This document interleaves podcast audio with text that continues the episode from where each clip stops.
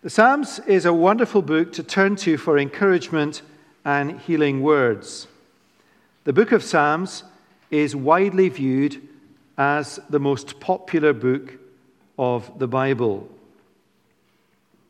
So, why is it then that we uh, usually keep the Psalms out of core time on Sundays?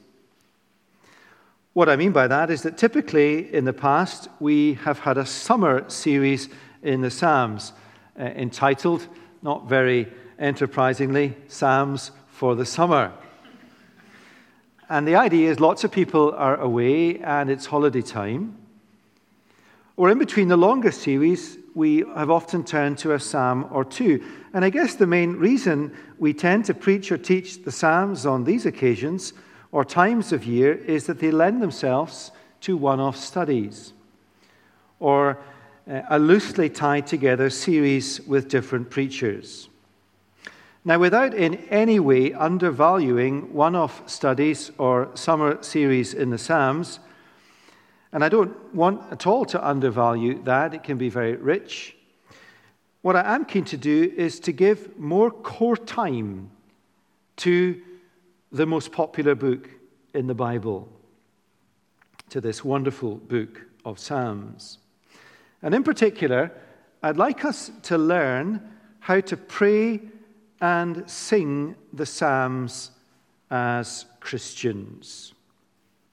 Two of the applications that will uh, recur uh, week in, week out will be praying the Psalms as Christians and singing the Psalms as Christians.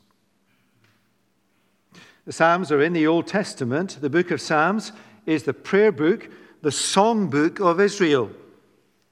How do we pray and sing the Psalms as Christians? Now, tonight, Psalm 1, next Sunday evening, God willing, Psalm 2. And it's important that we understand Psalms 1 and 2 uh, functioning as a pair.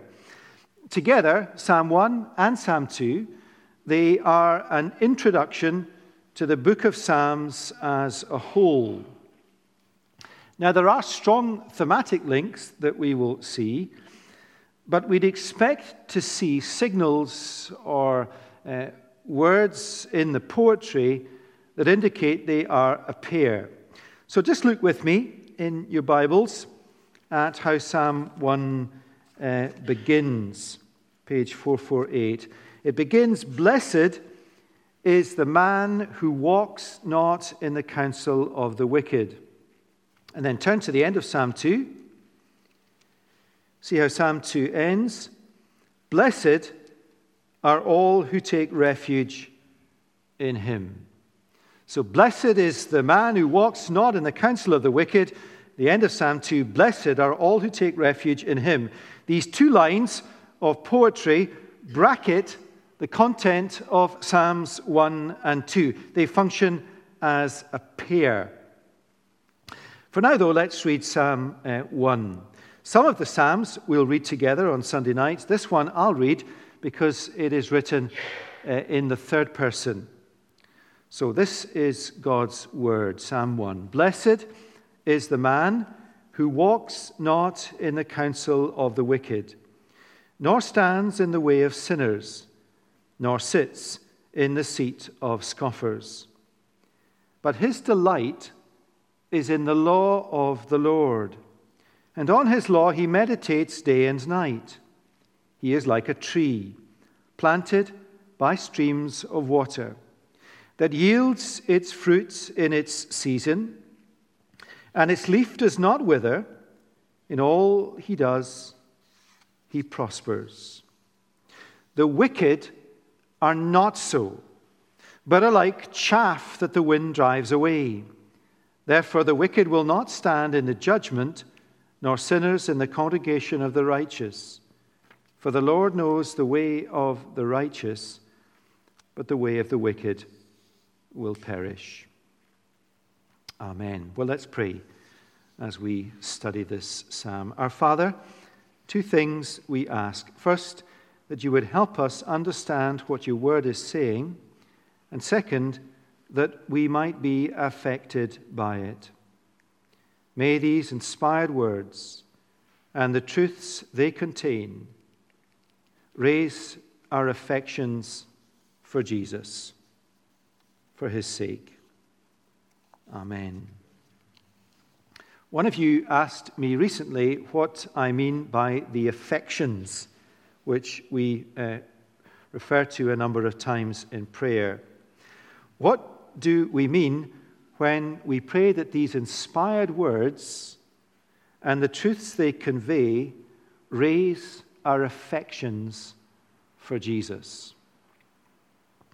What it means is that as a Christian reading and studying God's Word, it engages our minds in a way that raises or heightens our emotions, our reactions, our response, our joy or our sorrow, our longing or our love for Jesus. And the content of Scripture raises our affections for Jesus in line with uh, what we might describe as the effective ingredient of that particular verse or part of God's Word. And of course, that differs. The effective ingredient differs. You will not be affected by a poem in the same way as you are affected by a New Testament letter. And I guess that one of the dangers is that we make them too similar.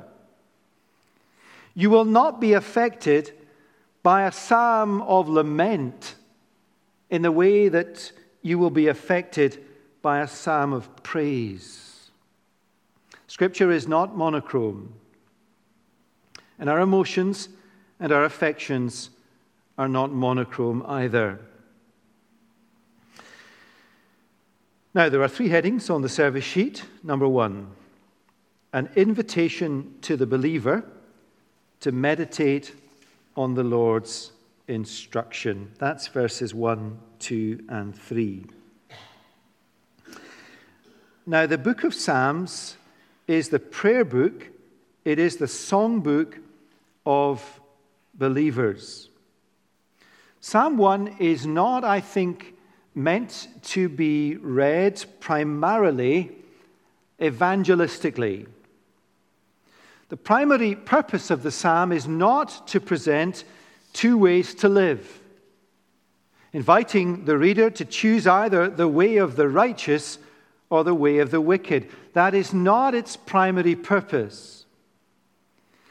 So, what is its primary purpose? The psalm is written to believers, it is written for believers, it is written to invite the believer to meditate on the Lord's instruction, to invite the believer into the book of Psalms, to meditate on these words of God.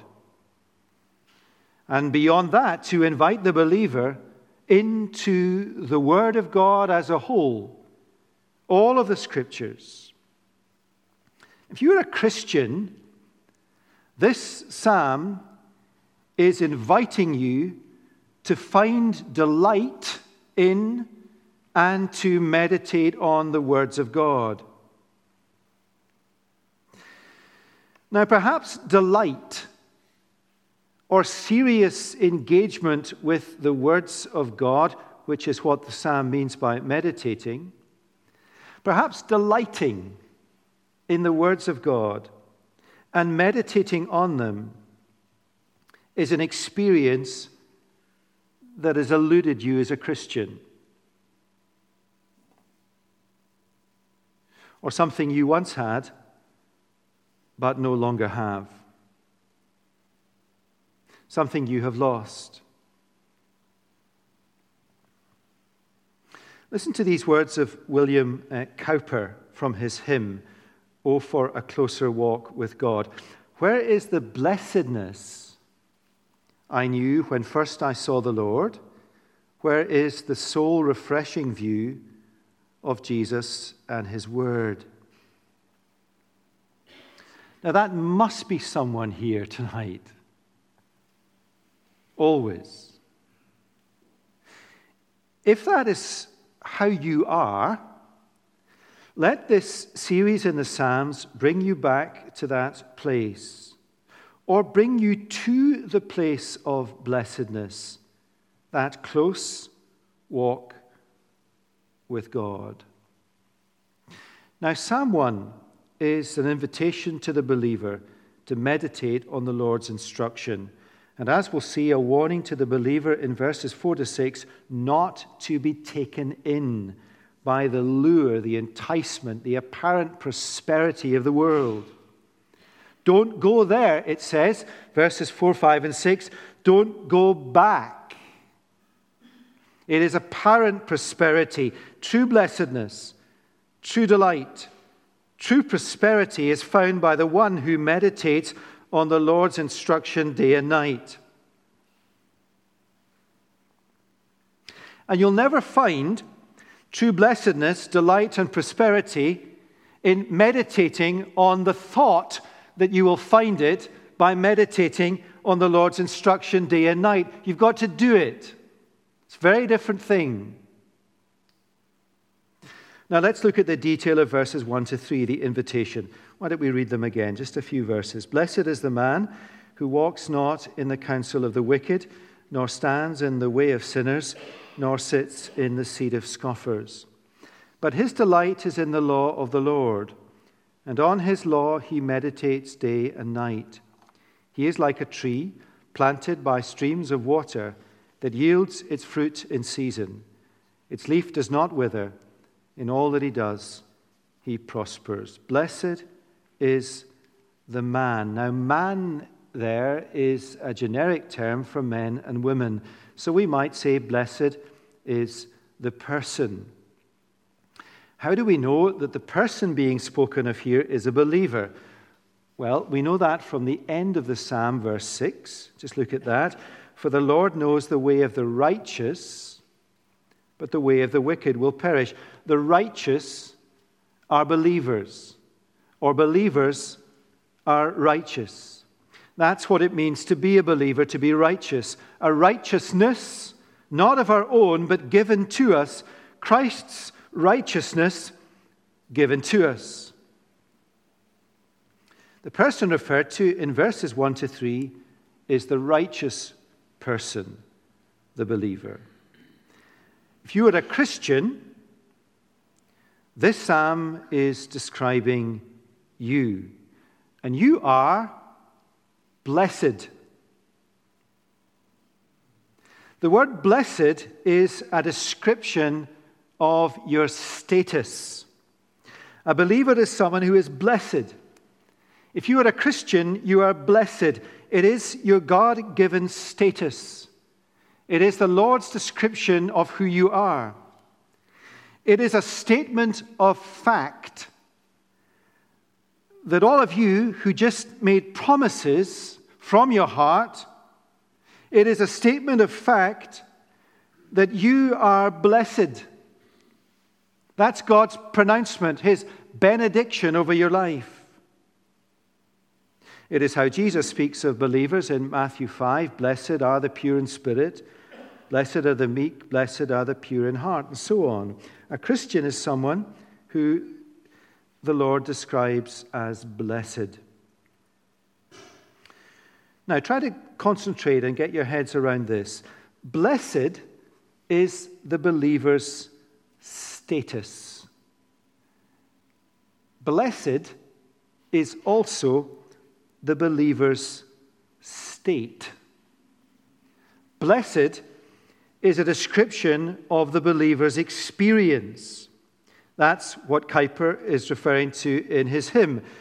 Not the status of blessed, which is a fact and never changes, but the state or experience of blessedness.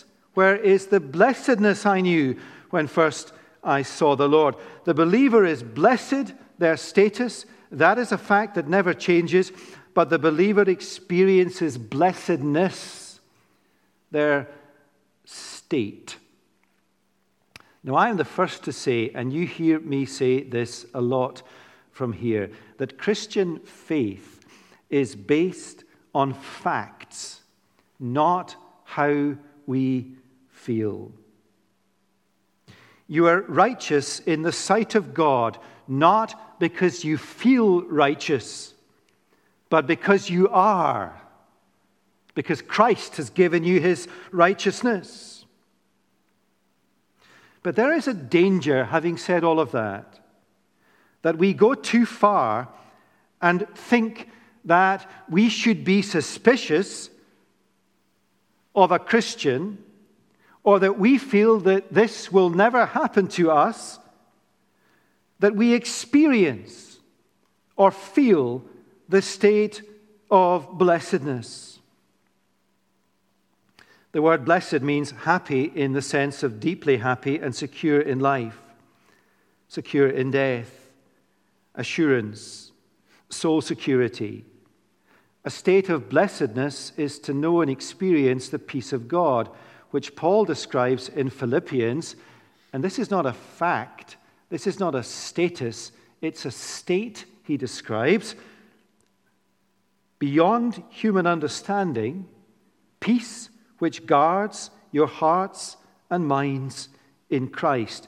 As a Christian, you are at peace with God, that is your status and you can know and experience the peace of God, which is your state.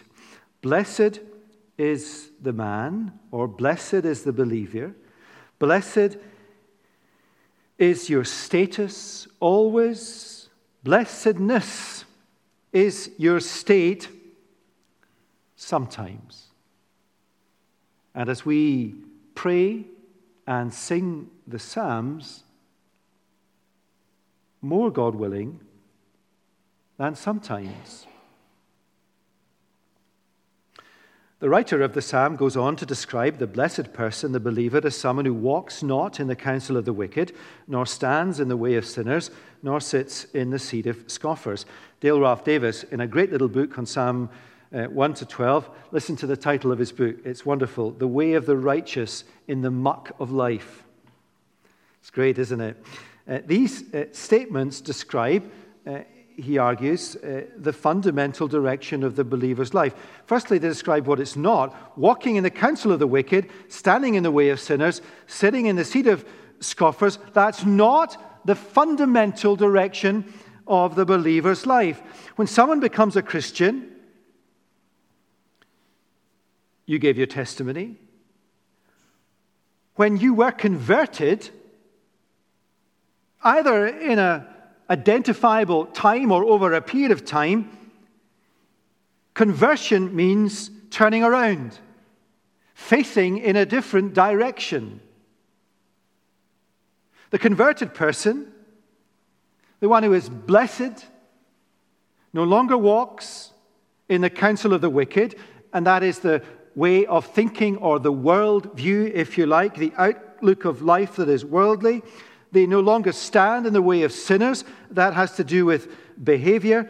And they no longer sit in the seat of scoffers, our basic fundamental allegiance. Taking the three together worldly thinking, worldly behavior, worldly allegiance that is not fundamentally the direction of anyone in this room who is a Christian fundamentally. The Holy Spirit has the bridge of your life. And the Holy Spirit, when He has the bridge of your life, cannot face in a worldly way. He faces in a Godward way.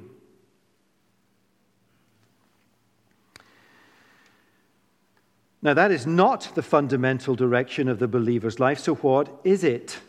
His delight is in the law of the Lord, and on his law he meditates day and night. That is the fundamental direction of the believer's life.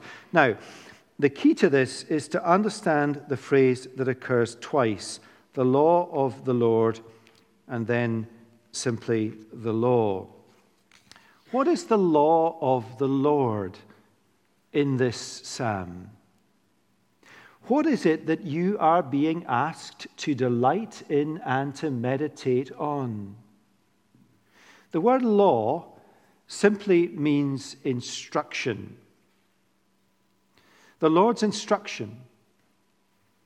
It can mean a single instruction or a much larger body of instructions. Which is it here? Is it a specific instruction or all of the Lord's instructions in His Word? Now, I think we are intended to see it here as referring in the first place to a specific instruction in the Psalms. Now, the first time you get an instruction in the Psalms is in Psalm 2. Turn with me there or look over the page to Psalm 2. Psalm 2, you may recognize, is a description of God's anointed king who will destroy the dominion of Satan, who holds the world captive. Psalm 2 is therefore a description of Jesus. Look at Psalm 2, verse 7. The Lord said to me, You are my son. Which are the words we hear from God the Father at the baptism of God the Son. Mark 1:11, a voice came from heaven, "You are my son." That's Psalm 2 verse 7. Psalm 2 is about God's anointed king, the Messiah Jesus. And if Psalm 2 is about Jesus, what is the instruction in Psalm 2 that we are to meditate on and delight in? What is the first instruction in the book of Psalms? Verses 10 to 12 of Psalm 2. Now read that carefully with me. Now, therefore, O kings, be wise, be warned, O rulers of the earth. Now, listen, this is the tenor of instruction now. Serve the Lord with fear, and rejoice with trembling. And then these beautiful words kiss the Son, lest he be angry and you perish in the way, for his wrath is quickly kindled. Blessed are all who take refuge in him. Now, listen again as I paraphrase the instruction. This is the instruction that we are encouraged in Psalm 1 to delight in and meditate on. Serve the Lord with fear, rejoice with trembling, kiss the Son, and take refuge in him. That is the instruction we are to delight in, to meditate on day and night. And if Psalm 2 is about the Lord Jesus, then these instructions are about serving the Lord Jesus in fear, rejoicing in the Lord Jesus with trembling, kissing the Lord Jesus, taking refuge in the Lord Jesus. See what's happening? As we meditate on this instruction, these written words serve the Lord Jesus, rejoice in the Lord Jesus, kiss the Lord Jesus, take refuge in him. As we delight in that instruction, as we meditate on this instruction, we find ourselves, if the Spirit lives within us, delighting in and meditating on the one to whom they refer, the Lord Jesus. That is true of this particular instruction, these particular words. As we delight in them and meditate on them, we delight and meditate on the Lord Jesus. It is true. And we will experience this as we delight in and meditate on the words in this book of Psalms. We will find ourselves delighting in and meditating on the words of the Lord Jesus. And it's true of all of Scripture, of the whole of the Word of God. And think about it. It is true, isn't it? As we delight in and meditate on the words of God, anywhere in the Word of God. We delight in, if the Holy Spirit lives in us, and meditate on the living Word, the Lord Jesus. You see, the words are synonymous with the living Word. Now, there will be times when our delight in and meditation on the Word of God will move us to, what does the instruction say in Psalm 2? Serve the Lord Jesus. There will be times when our experience will be as we meditate on the words of the Lord to fear the Lord Jesus.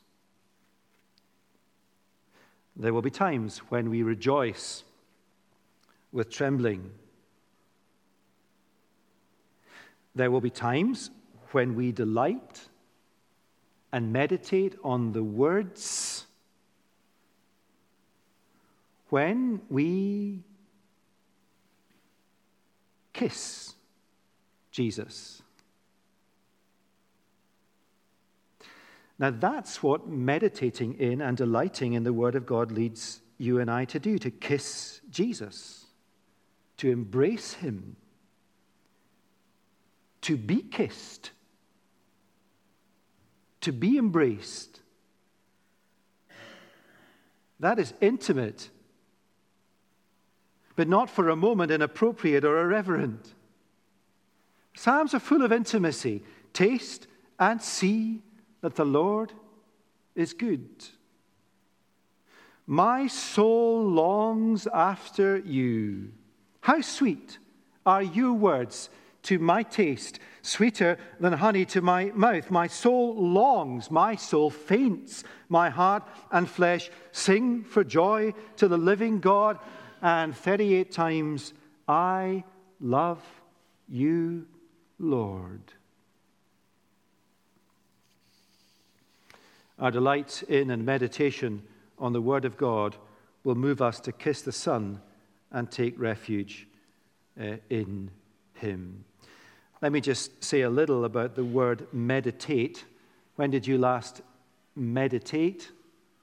You know what it means? It doesn't mean take your 10 minutes in the morning with a Bible verse and put it through a mangle.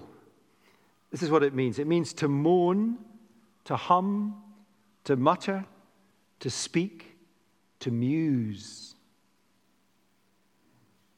Some of you are thinking this is a dodgy sermon.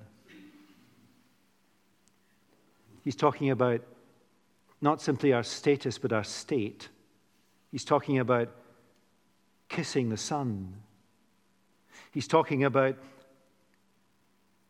moaning, humming, muttering, speaking. That's the language of poetry. It's not an epistle. The picture we get is of someone poring over the word, rereading it half aloud, total concentration, total engagement, not just a mental activity, but an appropriation of the word. Do not read the Bible because you know you have to. Read it because it is the food that God has provided for your soul, the means whereby you can get to know God. Read it because it is the bread of life the manna provided for your nourishment and well being. In his book, Knowing God, Jim Packer, reflecting on how we can turn knowledge about God into knowledge of God, says this The rule for doing this is demanding but simple. It is that we turn each truth that we learn about God into a matter of meditation before God, leading to praise and prayer to God. And we are to do it day and night. That doesn't mean to say 24 7 Bible reading or really long devotions. I'm always suspicious of 24 hour prayer meetings. I shouldn't have said that. it doesn't mean any of that. This is what it means it, it, two minutes in your quiet time, taking a verse and returning to it again and again throughout the day, bringing it to mind.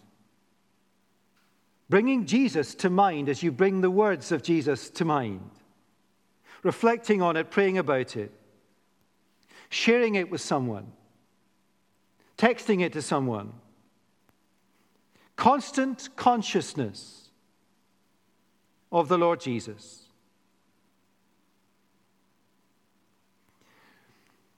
One of the things we did when I was young was memory verses.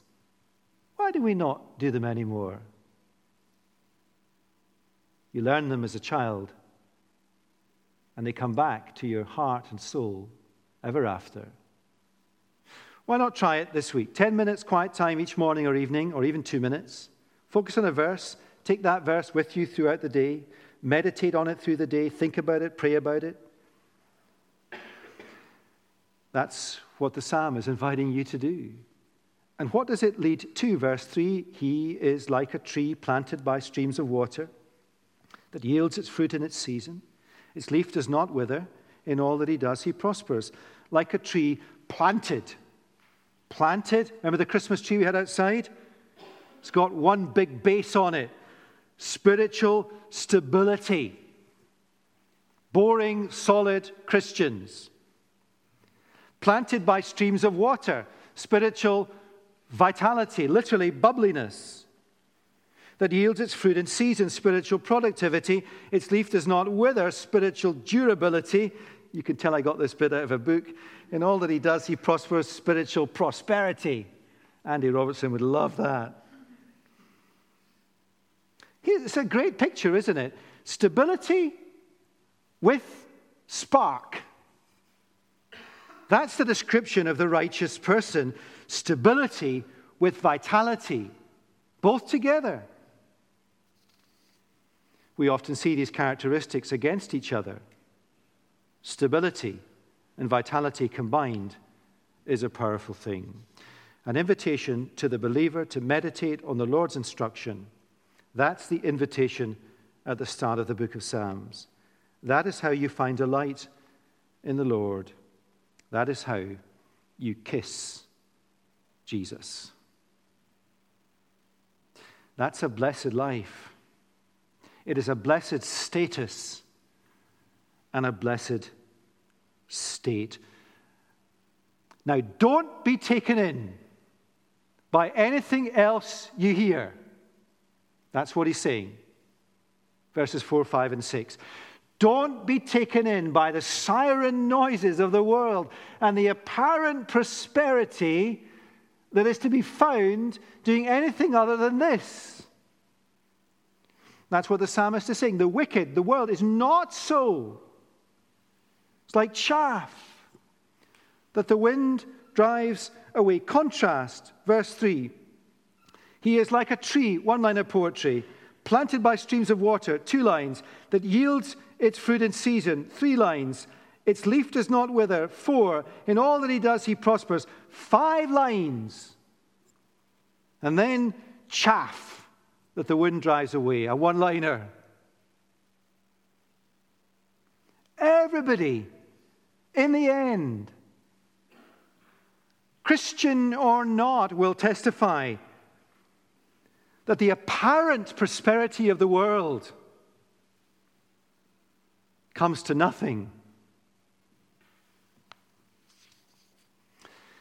The only way is the way of the righteous. Now, here's the warning do not meditate on the warning hypothetically. Listen to Dick Lucas, aged 92, uh, a minister in London that some of you will know. I feel, he writes, aged 92, to all intents and purposes, one of the most godly, righteous people I have ever met. I feel, he says, that we feel confident that there is no danger of us returning to the way of the world, that there is no danger of falling away. The only way we can be sure we are not listening to these compelling siren voices that take us and deceive us unawares, unless every day we are delighting and meditating on the words of God and thus delighting in and meditating on the Son of God and even kissing the Son. Now, that has taken us through the psalm. And finally, as we close, here's the question Does the psalm describe you as a Christian? I have made that assumption all the way through that it is a description of you if you are a Christian. The psalm is written in the third person, not the first person. Who is this righteous person? Is it you? And you're going to say, no, no, he's going to get to Jesus now. Before we do, is this you? Yes, yes, yes, Yes. Really? The overall direction of your life may not be walking in the counsel of the wicked, or standing in the seat of sinners, or sitting in the seat of scoffers. But don't you have a foot in that camp, or two? Delighting in the Lord's instruction? meditating on the Lord's instruction day and night, spiritual stability matched with spiritual vitality? Are we never taken in by the way of the world? So, can we pray? How can we sing the psalm with integrity? Now, how can we pray? How can we sing this psalm with integrity? Here's one answer no, we can't. Jesus can, so trust him. How can we sing this psalm with integrity? Here's the glorious answer of the gospel because Jesus, the one who alone is perfectly righteous, gives us his righteousness. These words are sung in perfect pitch by the Lord Jesus. He gives us his righteousness so that we can sing these words. Not yet in perfect pitch, but one day in perfect harmony with the Lord Jesus.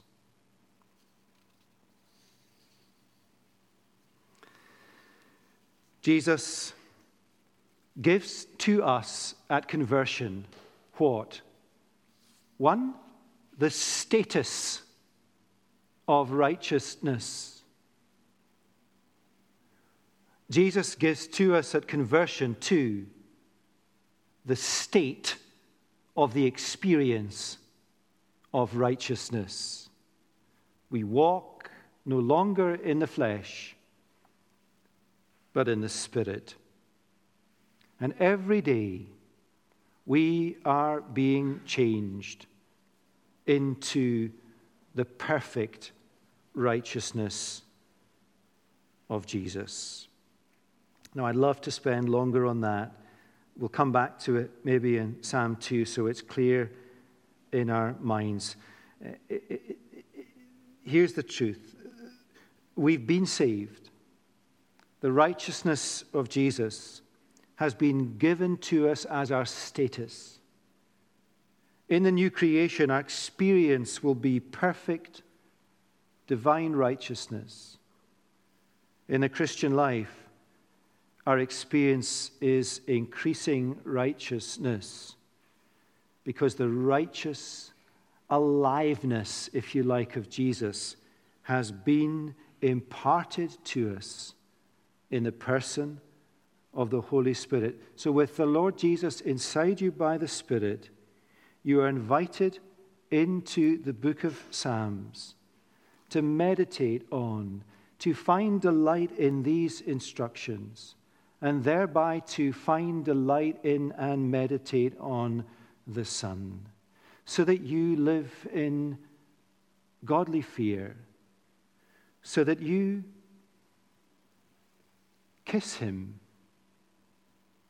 embrace Him are embraced by Him.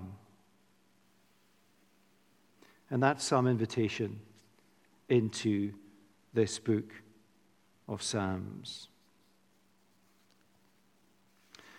Now, right at the beginning, I said the primary purpose of this psalm is not evangelistic. It is written to the believer inviting them into the words of God and thereby into a deepening relationship with the Son.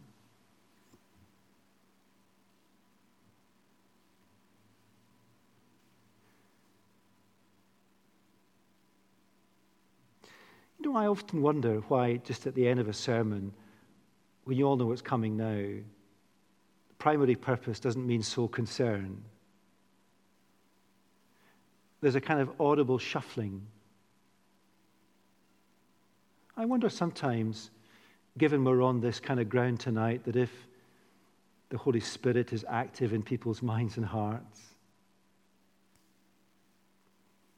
the devil tries to distract him. The invitation is to the righteous, but the invitation always is there for the unrighteous to kiss the Son who kissed this guilty world in love and kissed you by forgiving your sins. Let me close with the end of the psalm. Therefore, the wicked will not stand in the judgment, nor sinners in the congregation of the righteous. For the Lord knows the way of the righteous, but the way of the wicked You fill in the last words. Will perish forever more.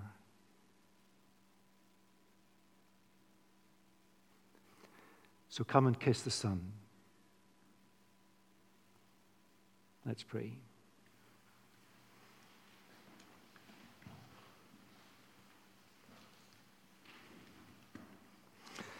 Father, we pray that the, the depth and the uh, breadth of this psalm that we have kind of wrestled with fitfully tonight will sink into our minds and hearts.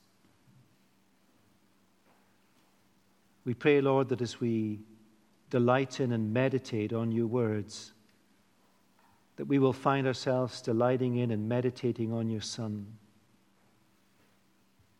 growing to fear Him more, growing to delight in Him more, growing to rejoice in the Lord more, taking refuge in Him more, and finding that intimate, intimate, godly, holy relationship with Him. And Lord, for any amongst us here tonight that have lost what it is to delight in your Son or think on Him, to muse, to mutter, to mourn, we pray that you would bring that back or bring them back into your word, that they might relish it as their habitat. And for any, Lord, who have not yet come under the conviction of the Holy Spirit, if they are doing so now, we pray that they would reach out and embrace the Son who embraces them in forgiving love. For his sake, we ask. Amen.